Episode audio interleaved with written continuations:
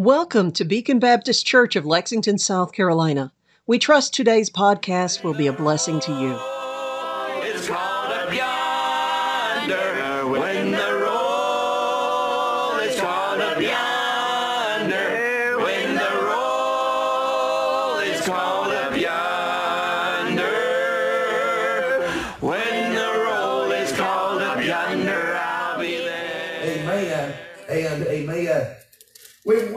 This passage, of course, uh, we've mentioned over the last several services that we, when we come to Jeremiah chapter number three and verse number one, we are at the uh, last part, if you will, of Jeremiah's first uh, message to Judah, the southern tribe uh, of the nation of Israel. When, when you read this passage and you uh, see the word Israel, it's not speaking about the unified nation of Israel, but rather the uh, northern part of Israel. Uh, the, you know, after uh, Solomon's reign, that the, that the uh, kingdom was divided. The northern part claimed the name Israel, and they had their kings, and Judah was the southern part of the kingdom that split, and they had their kings. Israel had wicked kings, and Judah had a combination of good kings and wicked kings. One of those uh, kings is mentioned in verse number six, where we'll pick up our reading uh, this uh, evening and pick up the message this evening, where the Bible said, The Lord said also uh, unto me in the days of Josiah the king. Uh, this was a king that uh, we would reckon, we would we would recognize and call uh, one of the better kings of the, of the uh, nation of Israel. And uh, we see uh, Judah rather, we see Josiah mentioned, and we know about how Josiah tried to do uh, that which was right in the eyes of the Lord. And so the word that we're going to be looking at tonight came in the days of Josiah's reign. But we've been noticing in the last several weeks out of this passage and beginning in verse number one, where the Bible gives that hypothetical situation about a man putting away his wife, her going from him and becoming the wife of another man. And that question is asked, shall he return unto her again?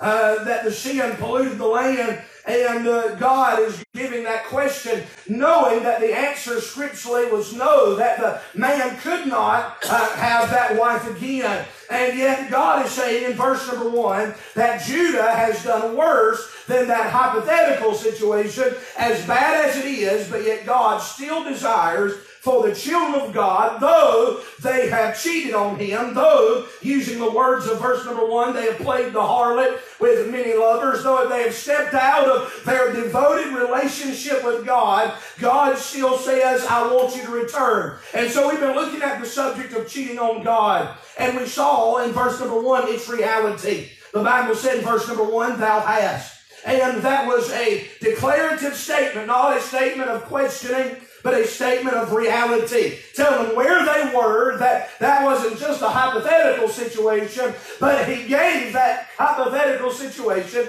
he gave that question to point them and pinpoint for them their sin against God. We saw it was a scriptural reality. We saw that it was a sad reality. Amen. So the first thought that we looked at, the first point, if you will, was its reality. And then on Wednesday night, we began to look at the second point, the second thought of not only its reality, but its results. Verse number three, we began looking in verse number three on Wednesday night and really just looked there throughout the course of the message. But the Bible says in verse three, Therefore, the showers have been withholden, and there hath been no latter rain, and thou hast a whore's forehead. Thou refusest to be ashamed.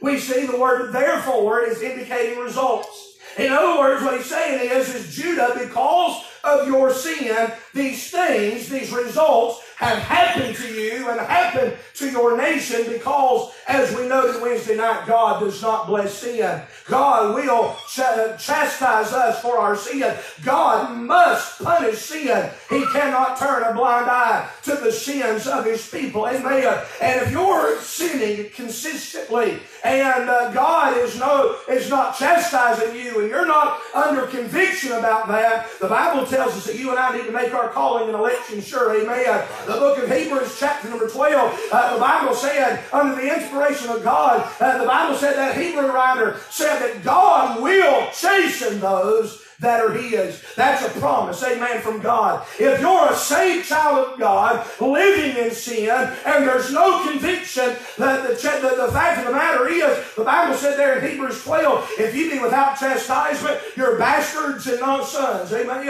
Uh, that's not cussing tonight. Amen. That word means illegitimate child. Amen. It means you're not a child. You're claiming to be a child of God, but you're not a child of God at all. If there is no conviction, friend, you're a child of the devil. Amen. God chastens his children. Amen. He does. He doesn't punish the devil's youngins, but he will punish his own. Amen. He will chastise his own, and that's what we find in verse number three. These children of Israel, the children of God, have known the Lord. They've walked with God. They follow the statutes of God. They know what it is to worship Him. They know what it is to have the one true God as their God and even as their national God. Think about that. I do believe that we live in a nation that has been very blessed because of our nation's respect toward the things of God. I don't believe, I'm not going to be the preacher that tells you, well, all of our uh, founding fathers were Christians. If you know history at all, you know that's not so. Right. That's right. Amen. But those men in that day were very respectful toward the things of yeah, God. Right. And many of them believed, even though that they did not necessarily believe all the tenets of this Bible, they believed that if you honor the Word of God and you honor the, if you honor the Lord, uh, that God would bless the nation. Amen. And I'll say this, I still believe that the book of Proverbs says that God is the one that the Bible said righteousness exalteth a nation, but sin is a reproach to any people. Amen. This nation of Judah, when they were in sin. The Bible said it defiled, it polluted their land. Amen. And I believe that our sin, uh, especially as the children of God, are polluting our land because we know what's right, but yet we rebel against God and we are causing a stain upon our nation. Amen. But the Bible talks about how their sin had some results that came along with it.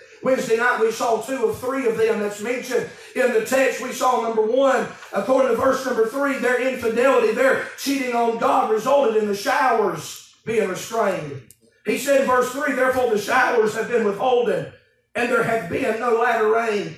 Those former rains and those latter rains representing God's blessings God held back the blessings because of their sin. But then not only did it uh, did their infidelity against the Lord result in the showers being restrained, but then it also it also resulted in their shame of being refused. The Bible said in verse number three, "And thou hast a whore's forehead; thou refusest to be ashamed."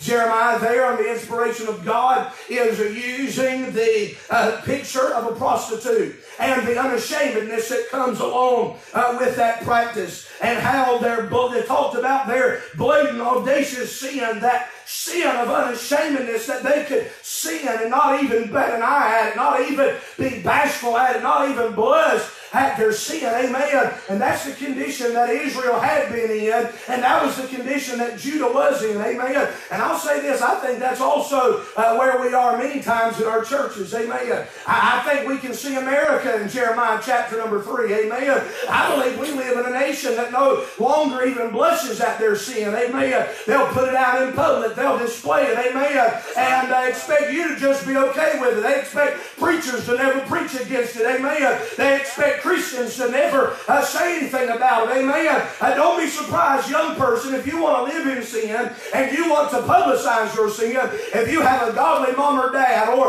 a pastor that's worth anything or a Christian friend uh, that walks with God. Amen. If you have that in your life, don't be surprised if somebody sees you in sin and wants to say something about it. Amen.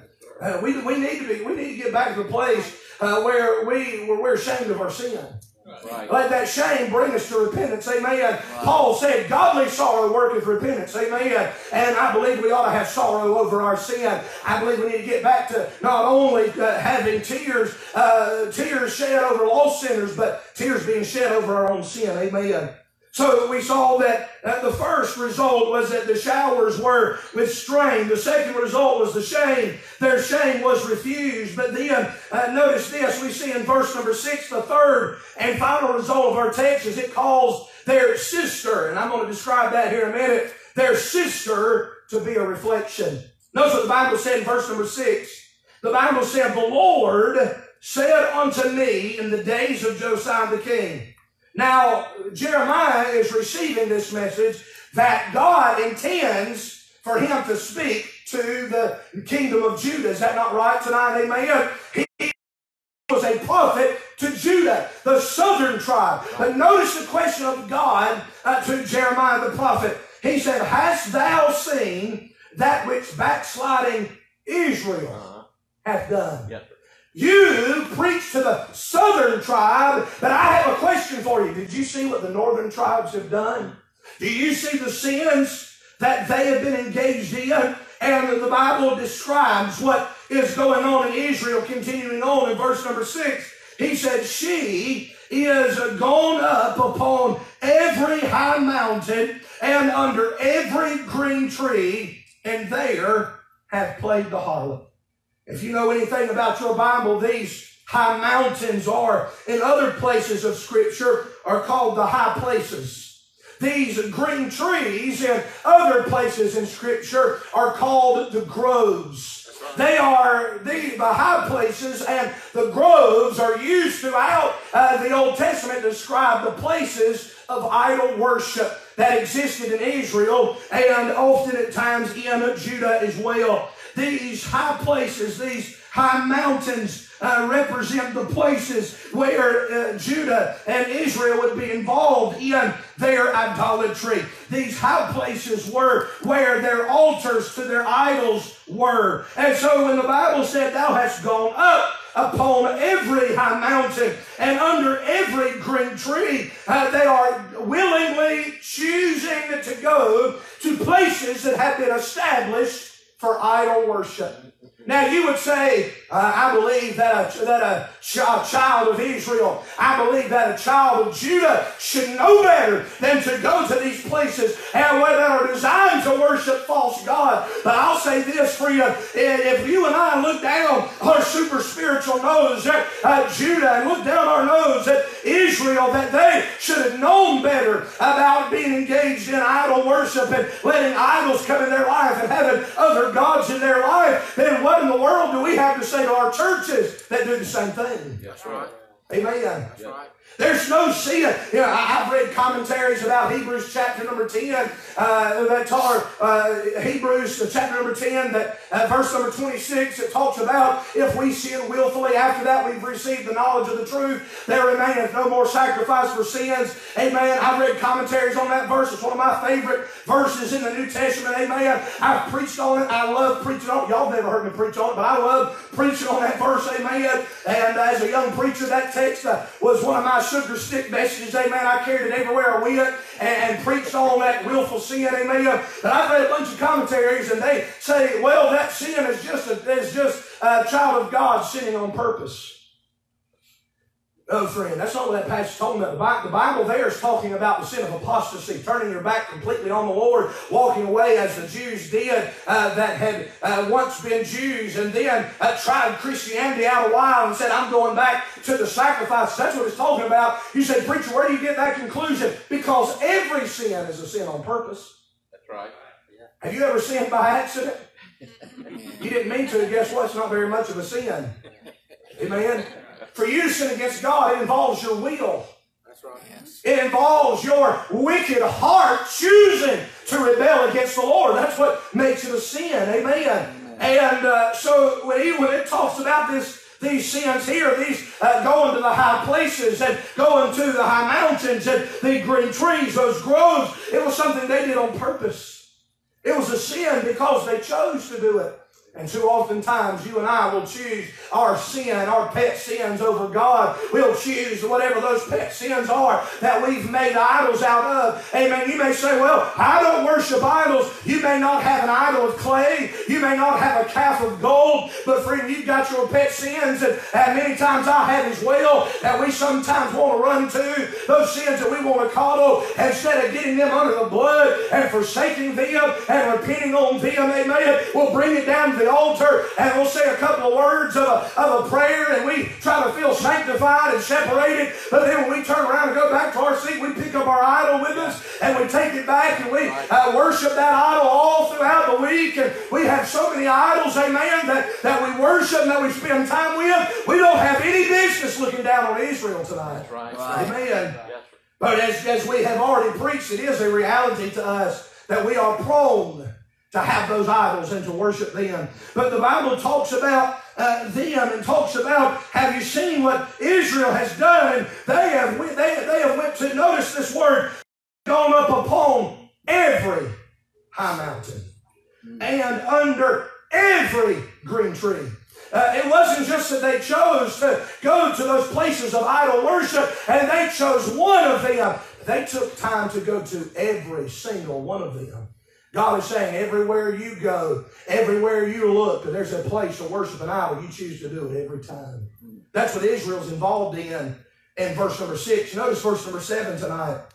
The Bible says, And I said, after she had done all these things, God says to Jeremiah, after she has chosen to worship idols everywhere she can. The whole nation doing it. You know, the nation that God birthed out of his own heart. The nation that he brought out of Egypt's bondage. The nation that he allowed to cross the Red Sea. The nation that he provided manna and quail for in the wilderness. The nation that he said, you are going to be the apple of my eye. The nation where God promised thee an inheritance and God promised thee that they would never fade from the face of the earth, that their descendants would be as the sands upon the seashore and the stars of the sky. The only nation that has ever had a covenant like the Abrahamic covenant in Genesis chapter number 12, where the God of heaven said, I will bless them that bless you, Amen. and I will curse them that curse right. you. God put a special blessing on this nation, and God said, after that blessed nation, after that nation that I have chosen to set my name there, and to be named among them. Amen. That nation I've already decided is going to be the nation my son, my only begotten son, is going to come through and be identified with. Amen. The nation that I've already got it planned in the book of the Revelation is going to be saved in a day, and God's going to save them as a nation. The only nation of the world that God has ever offered eternal salvation to them as a nation, as a political power. Yeah after they've chosen with all of those blessings to sin against God, the God that blessed them and honored them and gave them a preferred place among all the other nations of the world. They, they chose to sin against him everywhere they could. God said this, and I said, after she had done all these things, notice what he said, turn thou unto me. Amen. When we look at Jeremiah chapter number three, we cannot help but see the grace and mercy of an Almighty God. That's right.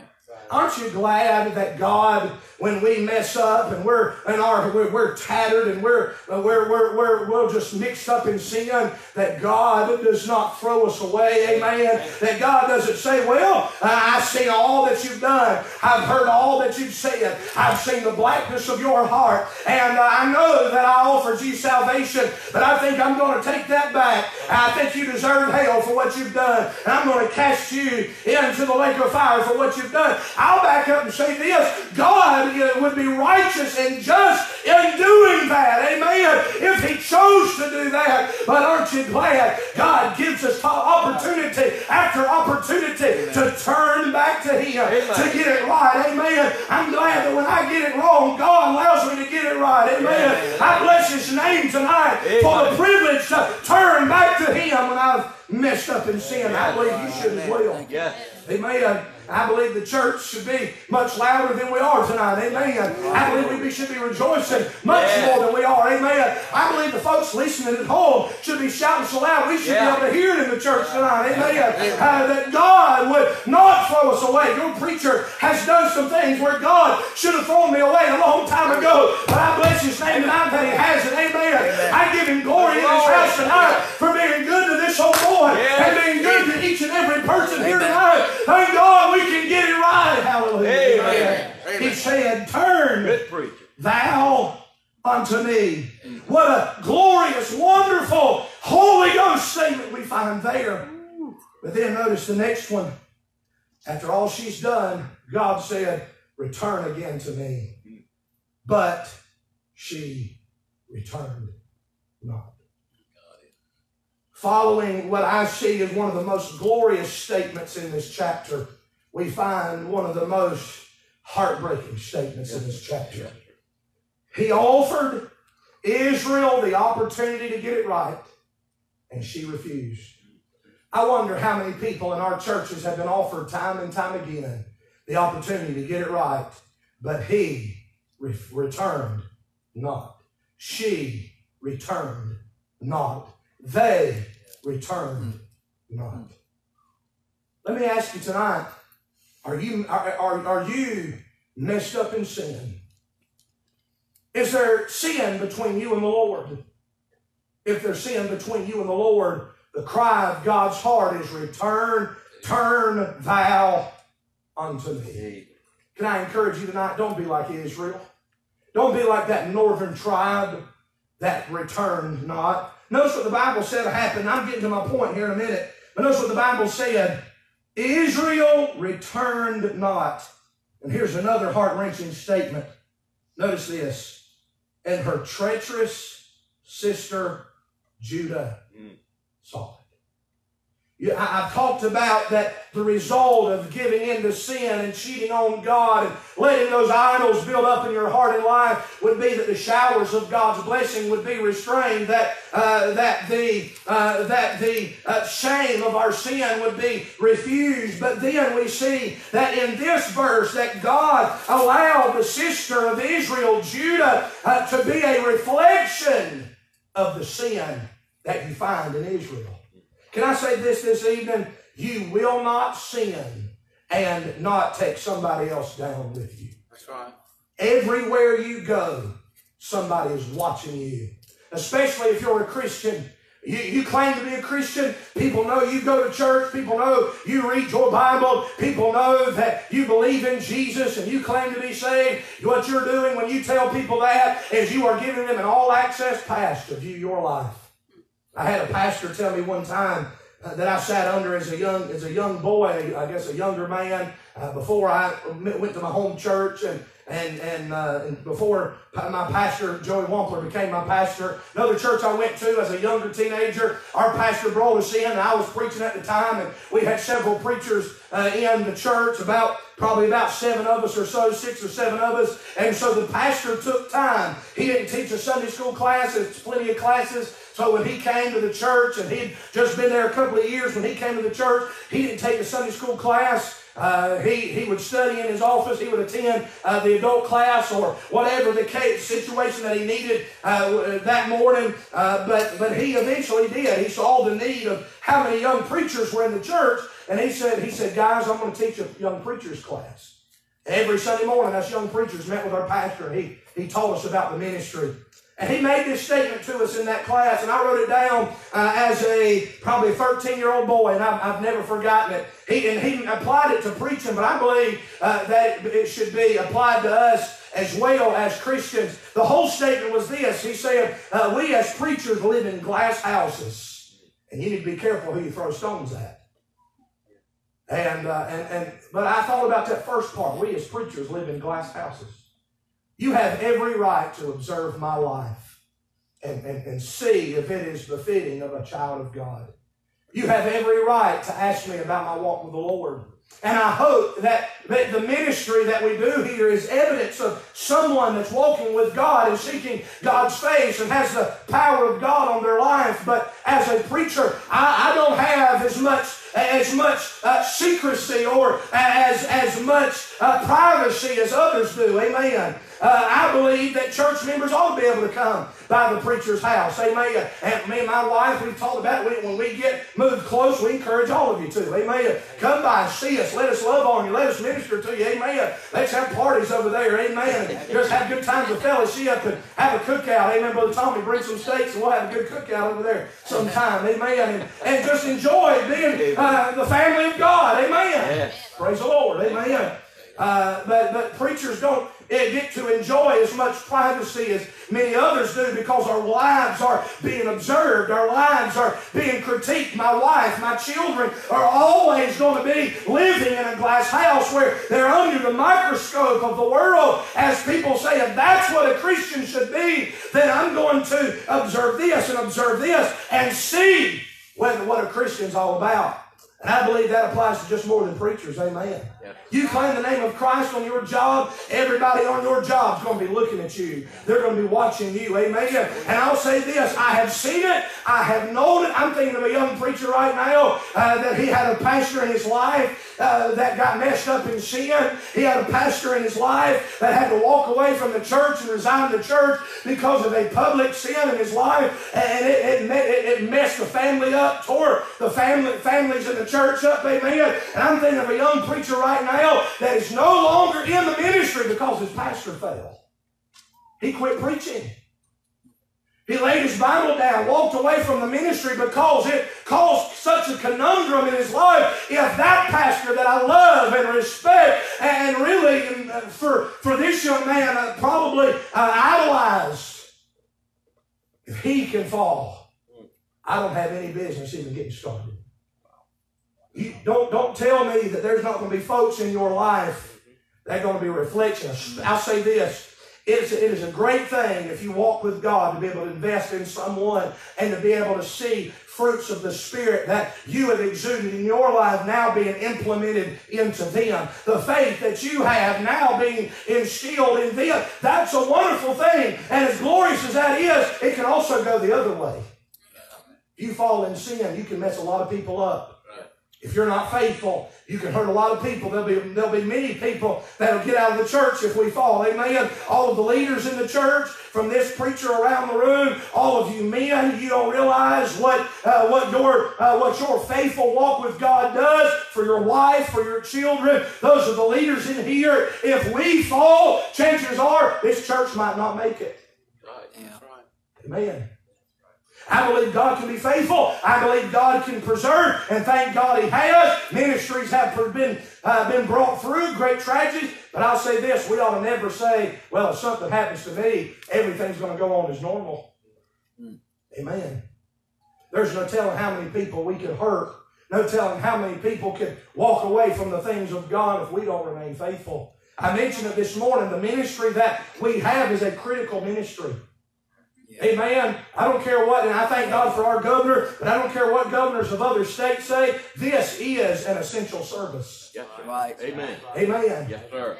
I've, I've told you guys before, so goes the home, so goes the church, so goes the church, so goes the world. Right.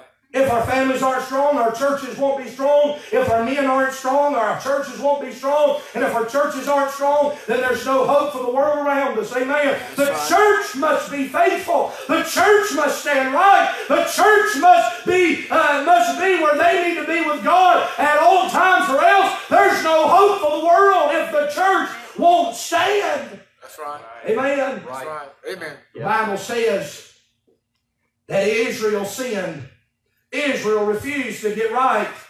And her sister, metaphorically, these uh, two, uh, these are two halves of the same kingdom, represented here by a sisterhood. Israel, Judah being sisters, said that the sister saw it. Notice what the Bible says that the sister saw it. How many of you in church tonight have siblings? Y'all can raise your hand. a little bit of participation. I think everybody. Anybody in here an only child? Yeah. right. Amen. Yeah. Amen. Be careful if your siblings are in the room, brother. Amen. That means he just denied every last one. well, y'all smack on him later after service. Amen. You have my permission to do it in the house of God. Amen. I thank God will amen what you do. Amen. I'm just playing. Amen. You can do it outside, praise the Lord. Amen. But think about this, and this happened to me before as well. I, I don't know how many of you know much about my family. I, have shared it before, but not really in much detail. I have, a, I have an older brother that's two years older than me. Many of y'all have met him. He's been here at the church, came for homecomings and things like that. I have a brother that's two years older than me, and I also have a twin sister. And uh, and uh, my my older brother, my twin sister, those are the only siblings I have. Uh, you know, God bless my sister. She had two brothers, amen. But I got one of each, amen. And uh, I was in the middle. So I had the best of both worlds. They it seemed like they were always at each other's throat, but they all loved me. Amen. So I enjoyed my child. But I'll say this: I was a younger sibling, and uh, many times as younger siblings, we siblings will uh, we'll copy our older siblings. Amen. Is that not right? And uh, Brother Lewis said this afternoon, Brother Lewis Stankwich told uh, Wyatt, said that, or talked, talked about Joey to us, and he said, if Joey's smart, he'll just learn to watch what his brother does and do the opposite of it. Amen. And those of you young siblings, amen, if you didn't get as many uh, whippings as you should have as a child, that was the reason why. Amen. That's why my wife is, is, is the way she is. Amen. She never had to get any whippings. Amen. She just watched her uh, watched her other siblings and saw what they did and just didn't do it. Amen. And uh, I think that's a sign of brilliance. Amen. Uh, but amen. Uh, the siblings copy each other, don't they? Amen. They emulate each other. You have, you have, especially boys, I think. Amen. Uh, well, I think, I guess sisters too. Amen. Uh, my, my wife, well, there was things that her sister would do that uh, she wouldn't do anything that'd get her in trouble, as far as I know. Uh, but there was things that Morgan did that she wanted to do. Amen and uh, they were five years apart. And uh, her mom has always said that she grew up a lot earlier than she probably should have because anything Morgan started, Tori wanted to start. Amen. And uh, anyway, so uh, copying our siblings, I copied my brother many times. Amen. And you're just around them so much, and you see what they're doing, and you copy them. Amen. And I did it, and you did it. Amen. The Bible says here that there are some siblings in our passage.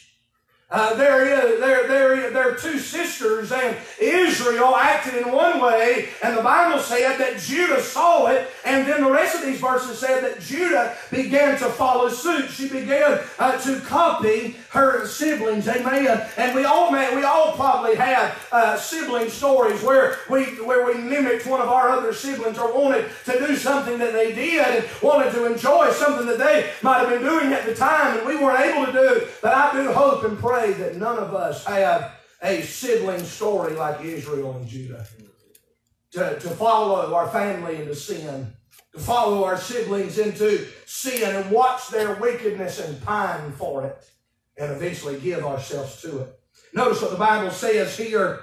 Uh, the Bible says in verse number 8, the Bible said, God said, And I saw when for all the causes whereby backsliding Israel committed, committed adultery, I had put her away and given her a bill of divorce. Yet her treacherous sister Judah, notice this, feared not and went and played the harlot also. Judah saw what Israel did, and instead of doing what a smart sibling would do and not go that direction, the Bible said that Judah began to pine for it. Judah began to fall in love with that sin. And the Bible said that Judah feared not what God did to Israel. You say, you look at this passage and you say, well, preacher, how did God give Israel a, a bill of divorce? The word divorce means separation. When the Bible talks about putting her away, it's literally talking about uh, casting her out. Uh, I, I, don't know how many of you may have studied some history uh, of Jeremiah's day, but, but when God is dealing with Israel and he gives her a bill of divorce and he puts her away, he casts her out of the land and casts her into the nation of the Assyrians. The captive, captive uh, to the Assyrians. That is how God put her away. By the way, God always dealt with Israel in their wickedness by letting them become servants and slaves to other nations. Let them become captive to other nations. Amen. And Israel was put away, was cast out of her land, cast into the captivity of the Assyrians. God put her away, and God uh, did that to Israel. The Bible said the southern kingdom, Judah saw what God did to Israel, and despite the despite how uh, how hard that was, and how uh, this what sin had done to Israel, the Bible said Judah feared not. I'll say this: there is a there is a there's something that terrifies me about people that are not afraid of God's chastisement. You know, I believe, I believe that sometimes God will chasten us by the Spirit of God. I believe He'll, he'll believe He'll, he'll, he'll chasten us, let us know that we're, uh, let us know that we're in sin, giving us the opportunity to get it right. So he uses his spirit. And then I believe that God will chastise us by putting us on the shelf if we refuse to repent. God won't use you. God, God won't put his hand on you. And then if you still refuse to repent, I believe God will put us in a sepulcher. I believe, I believe He'll take us to heaven. So we'll stop being an embarrassment to His name. I, have heard stories, and even, even in my own life, I have known people that I believe with all of my heart that God, because of their refusing to get it right, because of their fearlessness against the chastening hand of God, God took them out of this world. People that I've known personally, people that I've fellowshiped with, I, I believe with all of my heart, God took them to heaven early because of their sin.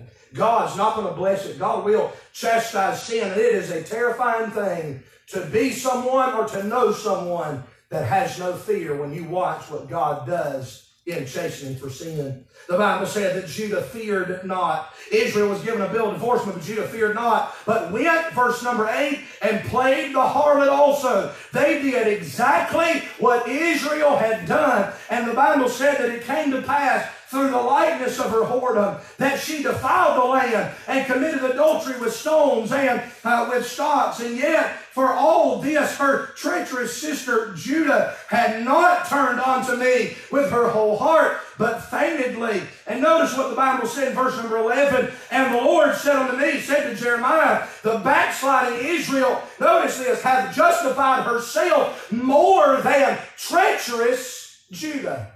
One is simply identified as a backsliding nation, while the other, the one still in the land that has not been cast, said to be a treacherous nation. God said that Israel was more justified than Judah. You say, preacher, how is that? We've read what, what, what Israel did. It was because Israel, even though they did not repent, they owned who they were. Judah feigned repentance. Judah faked it. They put on a false pretense. They, they would go to, they would go and serve the Lord and they would do the things that they were supposed to do ceremonially as a Jew. But then uh, when they walked away from the things of God, then they would go to the high places. Then they would go to the green trees, those groves, and serve their idols too. You know, Jesus said that no man can serve two masters. That's right. You'll either love the one, cling to the one, and despise the other. If Judah is giving is giving homage and giving feigned allegiance to, uh, to the God of Israel, the, the one true God, but yet going and faithfully to worshiping idols every chance they get, that shows who their true allegiance is to. They're faking devotion to the one true God, but yet they are devotedly serving their idols. Amen. If no God can, or no man can serve two masters, and they'll cling to the one and hate the other, that means that the one they were supposed to be loving, the one they were supposed to be devoted to, was the one that they were despising in their actions. This sister was a reflection it gives us the lesson that you and I need to be careful. You and I need to uh, need to be mindful of the fact that folks are watching us, amen, and they will reflect the sin they see in us or the righteousness they see in us. Go with me, please, this evening. I'll close with these two verses.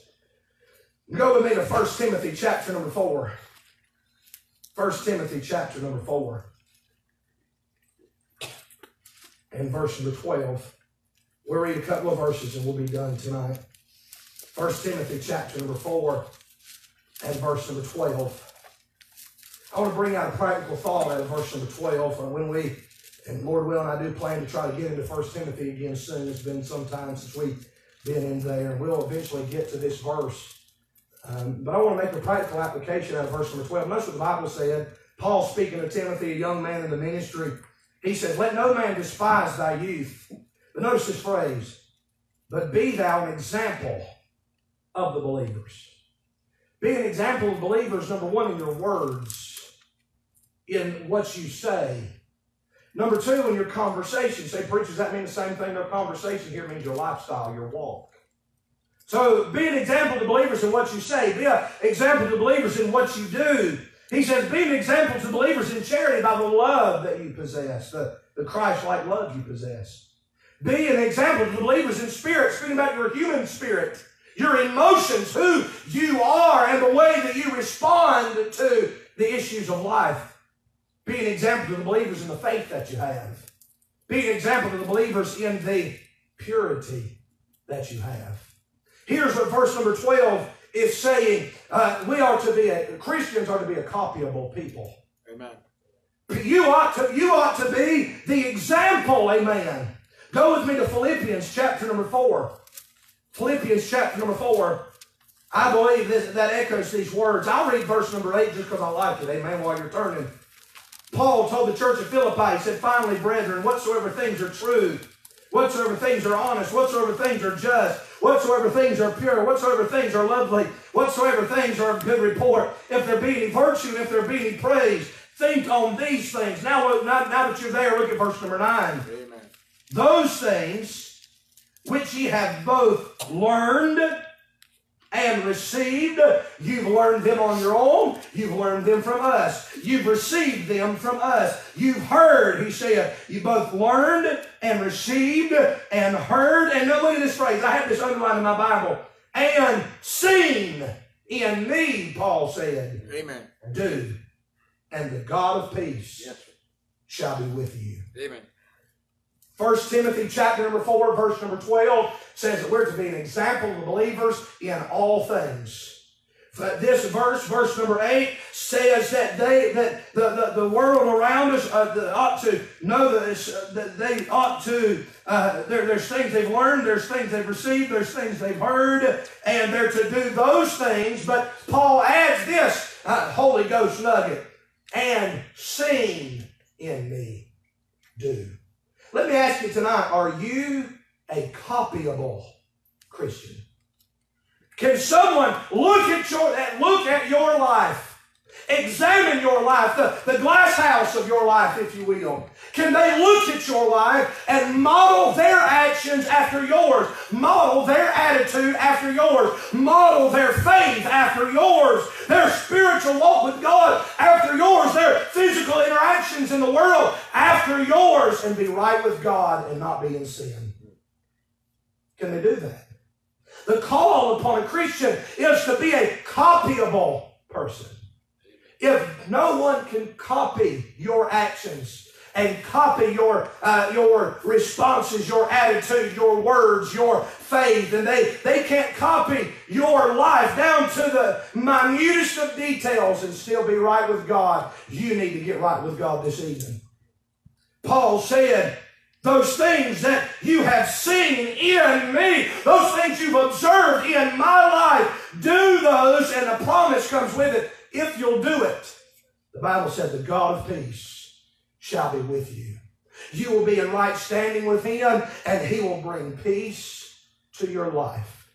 How many times have our sin brought anything other than peace? If you're saved by the grace of God and you're sinning, it shouldn't bring peace to your life. I said it before, you shouldn't be comfortable in your sin. Right. Amen. That's right. You ought to be very bothered. You ought to be very convicted. You ought to be very humbled in your spirit by God Almighty. It ought to bring you to the place where you get it right. Again, godly sorrow worketh repentance. Can someone do what you do and say what you say and act the way you act and be right with God and be the Christian they ought to be? Paul said you could do that in his life. What you say, what, what is the lesson of Jeremiah chapter number three? Israel committed sin and Judah followed.